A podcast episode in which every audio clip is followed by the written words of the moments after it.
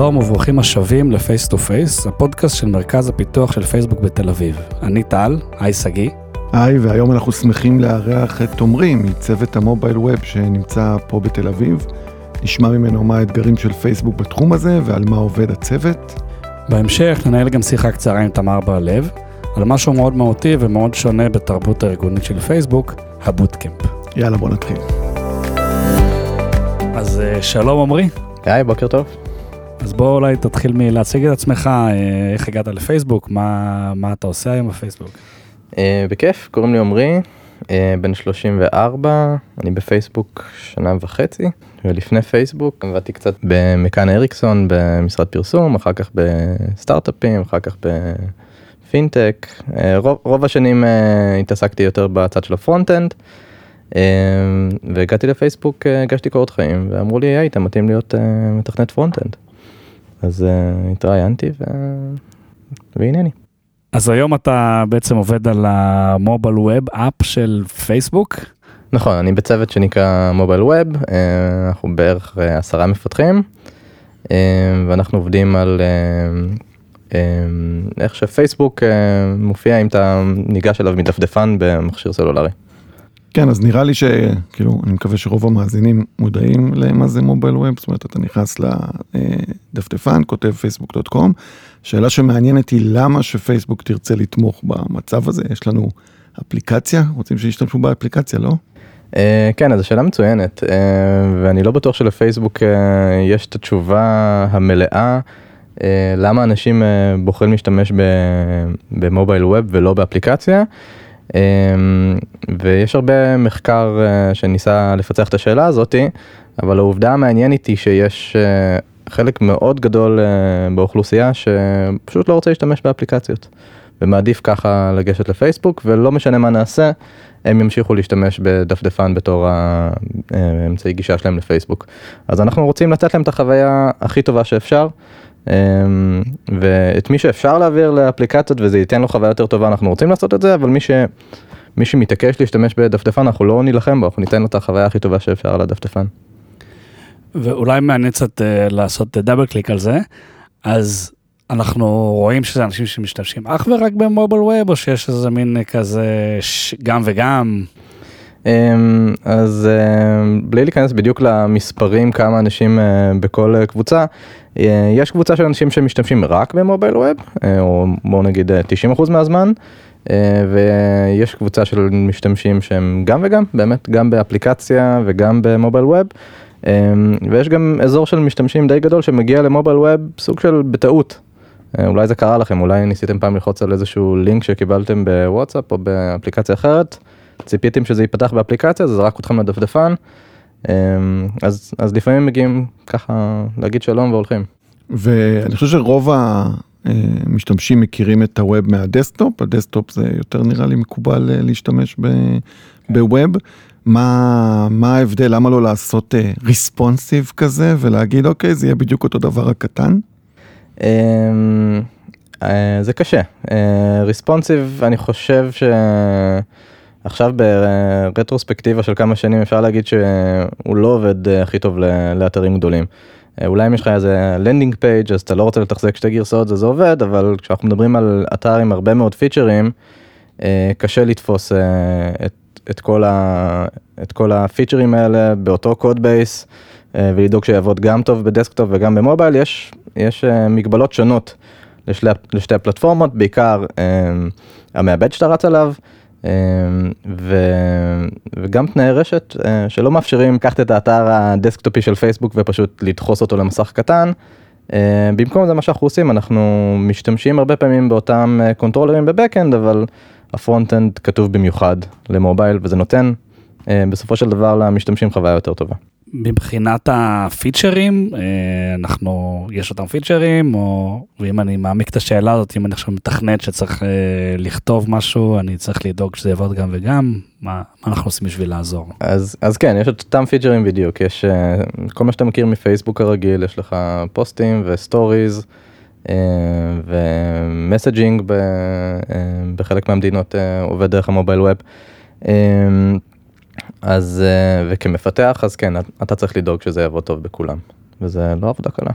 אז אולי אה, מעניין לשמוע קצת על מה האתגרים הספציפיים במובייל. אה, יש כל מיני פיצ'רים שאנחנו מכירים ממובייל אפ, כמו לשלוח push notifications כדי לעשות re-engagement של יוזרים, ופה חלק מהדברים האלה חסרים, מה, מה אנחנו עושים שם, משהו מיוחד. אז בחלק מהמכשירים והדפדפנים אפשר לתת היום push notifications. אה, זה אמנם לא מגיע דלוק by default אה, בטלפון שלך, אבל בדפדפנים מודרניים אפשר לבקש מה user הרשאה לשלוח push גם לאתר, ופשוט מקבלים את זה כנוטיפיקציה רגילה שבסוף אה, זורקת אותך לתוך ה mobile site. אז אנחנו מנסים לעשות את זה, אנחנו מבקשים מיוזרים את ההרשאה לשלוח להם push ומי שרוצה יקבל. אני מתחבר לשאלה הקודמת שלך של למה אנשים משתמשים ב mobile web, אז חלק גדול מהאנשים אומרים שזאת הסיבה שהם הם מעדיפים ככה לשלוט יותר בצריכה שלהם בפייסבוק והם מרגישים ש... ש... שיש להם את הקצת friction הזה אה, שדורש מהם להיכנס לדפדפן ולכתוב פייסבוק.קום, הם עושים את זה פחות וזה אמצעי שלהם לשלוט על הזמן שלהם יותר טוב, ואנחנו מכבדים את זה. מה לגבי אה, קצת הטכנולוגיות, אני יודע שהעולם של desktop אה, web הוא מאוד מפותח אה, כבר מימי אה, ימי ימימה של אה, איך אתה מסדר את ה resources שלך ואיך אתה, מה אתה מקמפרס ומה לא ומה למדתם אה, בעולם הזה של mobile web שהוא שונה. אה, אז אנחנו קצת יותר רגישים לכמות ה JavaScript שאנחנו שולחים לדפדפן. שוב כי אנחנו רצים על מכשירים קצת יותר חלשים מ desktop. מבחינת תשתיות אבל אנחנו משתמשים באותן תשתיות שיש ל desktop site. אמ, מה שנדחס אה, עבור desktop אה, נדחס פחות או יותר אה, אותו דבר בשביל mobile. אמ, אמ, והמגבלה היחידה היא באמת להיות קצת יותר ערניים לכמות הריסורסים שאנחנו שולחים לדפדפנים האלה. הזכרתם, דיברתם פה עכשיו טכנולוגיות, אולי, אולי נזכיר איזה, איזה טכנולוגיות משתמשים, איך נראה tech stack? כן, אז ה tech stack אה, הוא פחות או יותר זהה למה שיש לנו ב desktop, יש לנו ב backend אה, PHP או הגרסה של פייסבוק ל-PHP שנקראת אה, Hack, ול client אנחנו שולחים JavaScript רגיל, רוב הקוד נכתב ב-JavaScript מה שנקרא ונילה בלי פריימורקים ויש לנו פה ושם קצת, קצת פיצ'רים שהם כתובים עם React. אז באמת הזכרת React, אה, לפני כמה חודשים פייסבוק הכריזה על rewrite של כל ה desktop site ל React, מה שבאופן מפתיע קודם לא היה. איך זה משפיע עליכם? למה אנחנו לא עושים הרבה יותר React ב mobile שלנו? אז איך שה mobile שלנו כרגע בנוי, זה לא בדיוק אה, מה שנקרא single page application, שכל הקוד אה, סוג של נשלח מראש וה client רק שולח בקשת AJAX לשרת, אלא זה סוג של hybrid כזה שחלק גדול מהאפליקציה אה, מתרנדר בשרת אה, ואחר כך אה, אזורים מסוימים ב frontend צצים לחיים או קמים לחיים עם, עם JavaScript ומה שעושים ב desktop עכשיו זה לזנוח את הגישה ההיברידית הזאתי וממש לעשות הכל ב client. עכשיו זה מגיע עם מחיר די כבד של ביצועים שנדרשים מה, מהמכשיר ונכון לעכשיו ב mobile אם נעשה כזה דבר ל mobile חלק גדול מהיוזרים שלנו פשוט אה, יקבלו חוויה degraded מבחינת performance ואנחנו לא רוצים לפגוע בהם אנחנו רוצים אה, לאפשר לכל מי שרוצה לגשת אה, לפייסבוק גם אם אין לו את המכשיר הכי חדש אה, לעשות את זה וכרגע אה, אני חושב שלדחוף להם client side application ייתן להם חוויה פחות טובה. אמ, אז, אז כרגע ה rewrite הזה לא, לא מתרכז ב mobile הוא כרגע מתרכז ב desktop. אה, ויכול להיות ש, שבהמשך אנחנו אה, נאפטם גם את, ה, את השימוש ב mobile, ש, שנוכל לנצל את אותו קוד בדיוק. דיברנו בפרקים קודמים הרבה על, אה, על מדינות מתפתחות וה challenges של דיווייסים יותר חלשים והדברים שעושים במרכז בתל אביב. כן. מה מבחינת מובייל אני בטוח שגם פה צריך לתמוך בראי רחב של מוצרים שנראים אחרת, מתפקדים אחרת. מה, מה אתה יכול לספר על, על זה קצת? אה, אני יכול לשתף קצת חוויות מהניסיונות שלנו אה, לעשות דברים שאינטואיטיבית נראו לנו כמו הדברים הנכונים, כמו אה, סתם לדוגמה להחליף אנימציות שיהיו ב-CSS ולא ב-JavaScript, שזה מין כזה best practice די, די, די פשוט כזה. אבל כשניסינו לעשות את זה ל mobile web, גילינו שזה פוגע ב performance של יוזרים ומטריקות התחילו לרדת. אנשים פתאום עושים פחות לייקים, הם מבלים פחות זמן בפייסבוק. ו... וזה דברים שאתה מגלה רק כשאתה עובד ממש עם דאטה מ production ושאתה רואה באמת איך, באיזה מכשירים אנשים משתמשים ואיך הם, ואיך הם חווים את זה ואז גילינו שנגיד אנימציות CSS עולות להם יותר בגלל שהמכשיר מנסה להגיע ל-60 פריימים לשנייה, בעוד שעם אנימציות JavaScript אם אנחנו מאפטמים אותם בדיוק נכון, אז זה מאפשר למכשיר לעשות פריים אנימציה רק כל, לא יודע, 10 פריימים בשנייה, שזה מה שהמכשיר שלהם כרגע מסוגל לתת, ובסופו של דבר הם קיבלו חוויה יותר טובה. אז זה, זה נגיד אתגרים ש, שצצים כשעובדים עם טווח רחב מאוד של, של מדינות, של יוזרים, של מכשירים, ועצם זה שאנחנו כל דבר עושים באיזשהו A-B test ב production, זה פתאום שובר לנו כל מיני הנחות שחלקנו מכירים מעבודה קודמת, זה מה שצריך לעשות, אז לא, אז אנחנו מנסים ורואים שאוקיי, זה לא עובד טוב, אולי עדיף פחות... אולי, אולי עדיף לקחת uh, גישה אחרת. אז זו נקודה מצוינת אולי ל- לחשוב באמת מה, איזה, איזה דברים מי שמקשיב לנו עכשיו ולא עובד בפייסבוק יכול לקחת uh, כ, כמישהו שמפתח מובייל ווב או רוצה להשתמש, מה, מה למדנו מהדרך שעשינו במוצר הזה? אה, שאלה טובה, אז אני חושב שהדבר הראשון שאנחנו מבינים זה שככל שנשלח פחות אה, JavaScript לדפדפנים האלה, אה, האתר יעבוד יותר טוב. מה שאפשר לעשות ב server, עדיף לעשות ב server. אה, יש השפעה די גדולה של הגודל של ה bundle הראשון שאנחנו שולחים. אה, אני חושב שהסוג של סטנדרט בתעשייה זה לנסות לשלוח פחות מ-170 קילו בייט של JavaScript אחרי דחיסה לקליינט, כדי לתת אפשרות לדפדפן להציג תוכן כמה שיותר מהר. אז אם אפשר איכשהו לשבור את האפליקציה לחתיכות קטנות, לשלוח בהתחלה רק את מה שצריך בשביל להראות את העמוד ואחר כך לשלוח את מה שבעדיפות אה, שנייה, אה, זה נותן חוויה הרבה יותר טובה.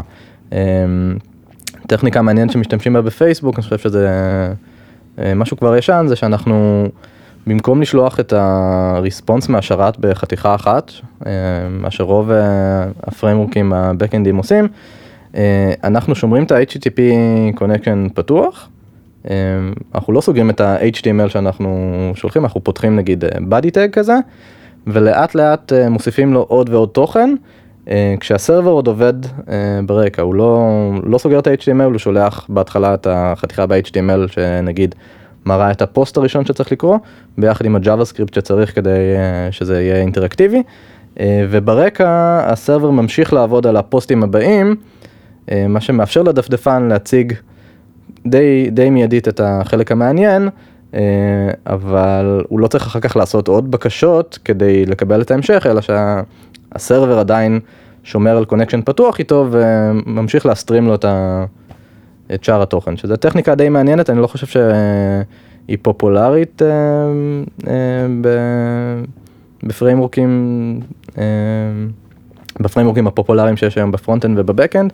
אה, וזה boost מאוד גדול אה, ל performance של איך שפייסבוק אה, עובד, גם ב mobile גם ב desktop אגב.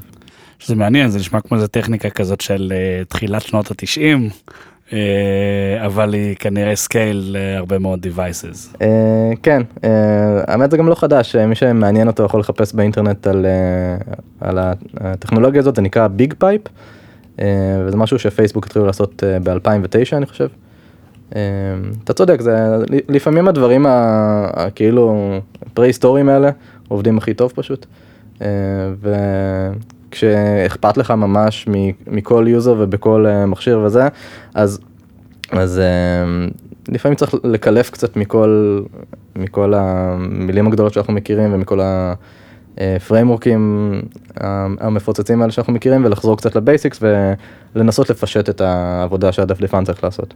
אז דיברנו בפרק קודם אה, לגבי פייסבוק לייט ושם אה, שמענו מצח שלפעמים אנחנו בוחרים אה, לעשות חוויה טיפה שונה כי היא פשוט יותר מתאימה ללייט. אה, מה אנחנו מנסים לעשות בווב? מובייל ווב? אמ, אז אנחנו מנסים לתת את התחושה שזה אותו פייסבוק שאתה מכיר מהאפליקציה, אנחנו גם מבחינת הנראות של הדברים וגם מבחינת הפיצ'רים שאנחנו עובדים עליהם, אה, אנחנו מנסים להיות on par עם ה-native applications. אמ, אז, אז העיצוב לא מנסה לשדר איזושהי תחושה שונה, זה אמור לראות אותו דבר כמו שאתה מכיר מהדסקטופ או, או מפייסבוק הרגיל לאנדרואיד או ל-iOS. אה, מגבלות ש, שיש לנו בלהנגיש את פייסבוק לכולם, אז אנחנו מאוד מאוד נזהרים שהטעינה הראשונה של העמוד של פייסבוק.קום לא תכיל את, ה, את הקוד של React אה, ביחד איתה. והסיבה היא שריאקט שוקל 30 אה, ומשהו, 35 קילו בייט דחוס. וכל פעם שמישהו בטעות כותב איזשהו פיצ'ר שמסתמך על ריאקט לעמוד הראשי, לטעינה הראשונה, זה, זה ממש מיידית גורם לרגרסיה של אה, זמני הטעינה, והרגרסיה הזאת מתרגמת די מהר לרגרסיה בשאר המטריקות, ב engagement של אה, משתמשים. אז למרות שזה הכלי שלנו בפייסבוק ריאקט, ולמרות שהאתר הדסקטופי החדש ייכתב כולו בריאקט, אנחנו ב mobile web עדיין מאוד מאוד נזהרים. לא לכפות על, על המשתמשים ישר להוריד את ריאקט כדי לראות משהו.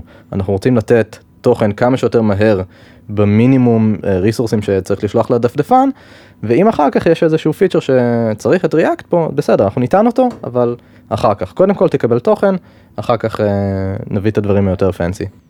מעניין אותי קצת העבודה היומיומית, זאת מה מכתיב את מה שאתם עושים, דיברת על אה, מה שרואים בשטח, אתם בסופו של דבר יושבים בתל אביב, בשרונה, כן. העולם מתנהל, אה, אני מתאר לעצמי שיש משתמשים בכל העולם, mm-hmm. איך, אה, איך זה מחלחל בסוף לעבודה של מפתח ב, ביום יום? זה... אתה יכול לספר על זה קצת. אז אנחנו מנסים לעבוד לפי, לפי מטריקות, אה, אנחנו מסתכלים על, ה, על מה שהגדרנו כדברים חשובים, אם זה כמות האינטראקציות החברתיות שאנשים עושים אחד עם השני. אה, ומנסים לגרום, להבין איך אנחנו יכולים אה, לפתח את האזורים האלה.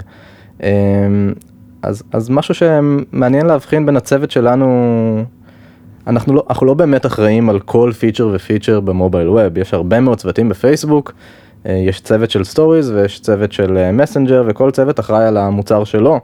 הם אחראים גם על, ה, על הגרסת mobile web של הדברים האלה. אנחנו כצוות מנסים יותר להיות אחראים על ה... הפלטפורמה הכללית, אה, לגרום לזה שהאתר יעבוד יותר מהר, אה, לגרום, לגרום לזה שצוותים שמפתחים מוצרים ל mobile web, אה, יהיה להם קל יותר לעשות את זה. אז, אז אנחנו לא פחות מתרכזים בפיצ'ר כזה או אחר, יותר מתרכזים בחוויה ההוליסטית שמקבלים משתמשי מובייל ווב.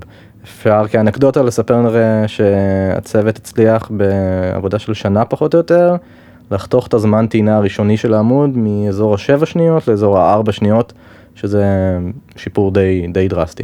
הזכרת צוותי מוצר, נניח סטוריז או מסנג'ר, אני מניח שעבור צוות כזה זה אתגר לא פשוט אה, לתפור את הפתרון לכל אחד מהאינטרפייסים שתיארת, אמרנו mobile web ולייט ו desktop ואפליקציה. איך אה, פייסבוק אה, מנסה להתמודד עם, ה, עם האתגר הזה? אז זה באמת אה, בעיה קשה, כאילו בחברה גדולה שמתחזקת כל כך הרבה אינטרפייסים, באופן טבעי נוטים להזניח את האינטרפייסים הקטנים יותר ומובייל ווב הוא, הוא בהחלט אחד מהקטנים יותר בהשוואה לנייטיב אפס והתשובה היא שפייסבוק משקיעה, פייסבוק העולמית משקיעה הרבה מאוד בטכנולוגיות שמאפשרות לצוותי מוצר לכתוב קוד שאפשר לשתף בין כל האינטרפייסים האלה, אה, ולא ניכנס בדיוק ספציפית לכלים של איך עושים את זה, אבל, אבל כן בחלק מהמוצרים אפשר ממש לכתוב קוד פעם אחת. שיופיע אחר כך בפייסבוק לאנדרואיד, או בפייסבוק לייט, או ב mobile web, וזה יהיה ממש אותו code base. יש לנו גם כלים שעוזרים למפתחים אה, לא לעשות את הטעות הזאת, של להוסיף את ריאקט בדף הראשי.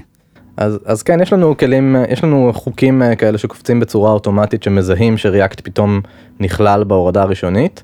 אה, ובכלליות יש, יש לפייסבוק אה, מערכת אוטומטית שאורזת את החבילות JavaScript שצריך בצורה אוטומטית.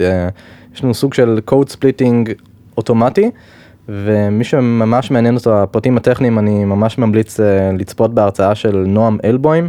אה, דיבר, הוא דיבר על זה, הוא מהצוות של מובייל ווב, הוא דיבר על זה בכנס רוורסים האחרון, אה, והוא הסביר איך, איך ה-Backend של פייסבוק יודע בצורה חכמה לארוז רק את מה שצריך בשביל מה שכרגע מנסים לצרוך, ו, ולפעמים התהליך האוטומטי הזה מביא לזה שפתאום צריך את ב...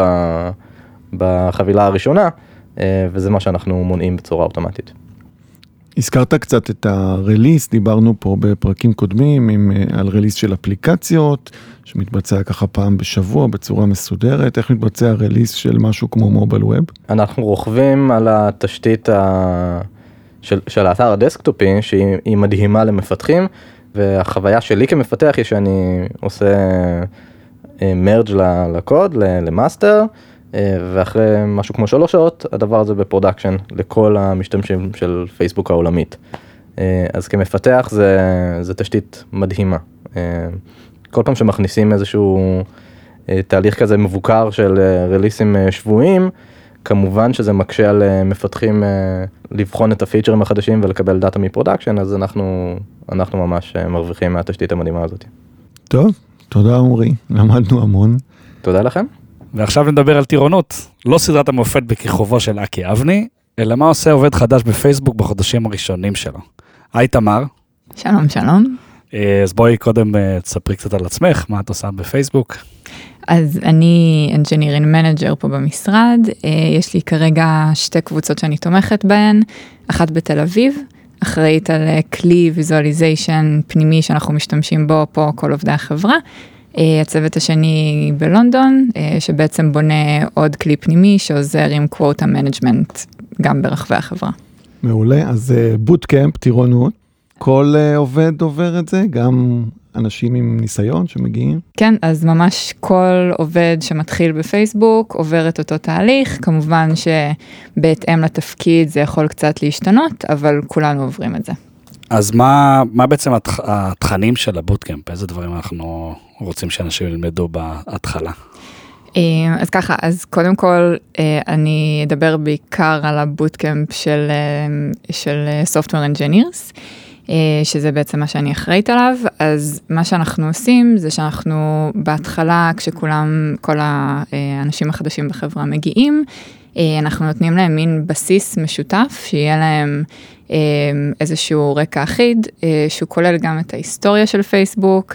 אמ, מה קורה בחברה, מה קרה בחברה, ההיסטוריה שלנו, אמ, התרבות, איך עובדים פה, אה, וגם אמ, איך לתכנת בשפות השונות, איך לדחוף קוד, איך לעשות review לקוד, איך לעבוד עם דאטה, בינה מלאכותית, אה, כל נושא שאתה יכול לחשוב עליו שיכול לעזור להם בעתיד בעבודה, ממש נוגעים קצת בכל נושא. וזה מתבצע בככה שיעורים אה, פרונטליים, אה, איך זה עובד? כן, אז באמת יש אה, המון שיעורים פרונטליים וגם המון עבודות שהן hands on, אז בעצם אנחנו רוצים שלכולם יהיה גם את ההזדמנות להקשיב וגם את ההזדמנות ממש לעשות, אז ממש מהשבוע הראשון אנחנו מצפים שכל bootcamper או טירון, או בוטקמפרית, אמ, יתחילו לעשות משימות, כמובן שמתחילים עם משימות קלות יחסית, וככל שהזמן עובר אנחנו אמ, מעלים את הקושי. ומה המטרה של התוכנית? זאת אומרת, באתי לפייסבוק, אני כבר יודע לפתח, לא חבל על הזמן הזה, חודשיים שאני יושב ככה ולא עושה כלום? זו שאלה יפה. אמ, אז כן, אז בעצם אנחנו ממש רוצים לתת איזשהו בסיס אחיד לכולם. אנחנו יודעים שהמון אנשים מגיעים, אה, המון חברות, אה, חלק מגיעים ישר מהאוניברסיטה, ואנחנו רוצים שכולם יתחילו מאותה נקודת זינוק. אמ, עכשיו אני אוסיף שאחרי ההכשרה הבסיסית, אנחנו גם אה, בשלב שאחרי, אנחנו נותנים לבוטקמפרים ממש לבחור התמחויות, אה, לבחור אזורי מיקוד, ואז בעצם אנשים שיותר מתעניינים לדוגמה ב-Backend ו-AI יכולים להתמקד בתחום הזה, לעומת אנשים שרוצים product, front-end, וככה אחרי הבסיס האחיד, אנשים גם יכולים ממש להתמחות אה, במה שהם ירצו להתמקד בו, מה שנותן להם עוד איזושהי הכנה לתפקיד עצמו שהם יעשו. ו... אם בחרתי נגיד ללכת אה, להתמקד באנדרואיד, זה איכשהו נועל אותי לעתיד שלי בפייסבוק, איך זה... ממש לא. אז uh, רוב האנשים שבאים אלינו, אנחנו לא יודעים מראש לאיזה צוות הם ילכו. Uh, בעצם הם יעברו תהליך שנקרא Team Selection, שנדבר עליו uh, עוד מעט. אז לפני ה-Team Selection, הדלתות פתוחות, כל אחד יכול להתמקד במה שהוא רוצה. אני אתן דוגמה על עצמי, שאני הגעתי בתור engineer לפייסבוק אה, עם ניסיון רק ב backend, וממש רציתי לעשות Machine Learning, אז התחלתי לעשות את כל הקורסים של ה-Machine Learning, ואכן כל שנותיי הראשונות בפייסבוק היו אה, בתור engineer של Machine Learning. ואם אני לא יודע מה אני רוצה? זה נשמע נורא מפחיד. אה, כזה. כן, כן. אז אתה יכול לקחת, אה, אתה, קודם כל הקורסים של הבסיס הם מאוד מאוד אה, פתוחים, ואתה יכול להתמקד בכמה מסלולים. וראינו אנשים שממש עושים גם backend, גם frontend, כל עוד יש לך זמן ואתה רוצה להשקיע, אתה יכול לעשות הכל. אוקיי, והזכרת Team Selection? אנשים בוחרים את הצוות שהם יעבדו בו. אנשים בוחרים, אנשים בוחרים. נשמע מדהים. כן, כמו חלום. כן, אז אנשים באמת, אחרי כל הקורסים האלה, יש לנו כמה שבועות שכל צוות בא ומציג לכל הבוטקמפרים מה קורה בצוות הזה, ולאחר מכן הבוטקמפר בעזרת המנטור שלו, שזה מישהו שאנחנו מצמידים לו, שמלווה אותו בכל התהליך, הם בעצם מחליטים מה הצוותים שהכי מתאימים לבוטקמפר או לבוטקמפרית האלו. ואז בעצם הבוטקמפרית תלך ותשב עם כל צוות במשך שבוע, תעשה איתם משימה אמיתית מהצוות, ילכו ביחד לארוחות צהריים, ישיבות, ממש לקבל את ההרגשה של איך זה להיות בצוות. ואחרי שהיא תשב עם כשלושה ארבעה צוותים, אז היא תחליט מה הצוות שהכי טוב בשבילה, כמובן בעזרת המנטור שלה. ותודיע לצוות שהיא רוצה להצטרף, וככה אנחנו בעצם משדכים את כולם. איך בכלל, אני יודע, יש, אמרת ארבעה צוותים, אבל יש הרבה יותר צוותים במשרד, איך mm-hmm. בכלל אפשר לדעת מאיפה להתחיל? מאיפה להתחיל לבחור. כן. כן, אז קודם כל יש לנו המון כלים פנימיים שמאוד עוזרים עם זה, אז יש לנו בעצם כלי ש... שאפשר לעבור בו על כל הצוותים ועל כל האופציות שקיימות ולראות בעצם לאיזה צוות יש תקנים פתוחים. יש לנו גם את השיחות צוות שהזכרתי מקודם, שבהם כל ראש צוות שמציג בעצם יגיד איזה תקנים פתוחים יש לו ואם בכלל. וזהו, זה שתי האופציות. אוקיי, אני חושב שלמדנו הרבה על צעדים ראשונים של עובד בפייסבוק, אז תודה תמר. בכיף, תודה לכם.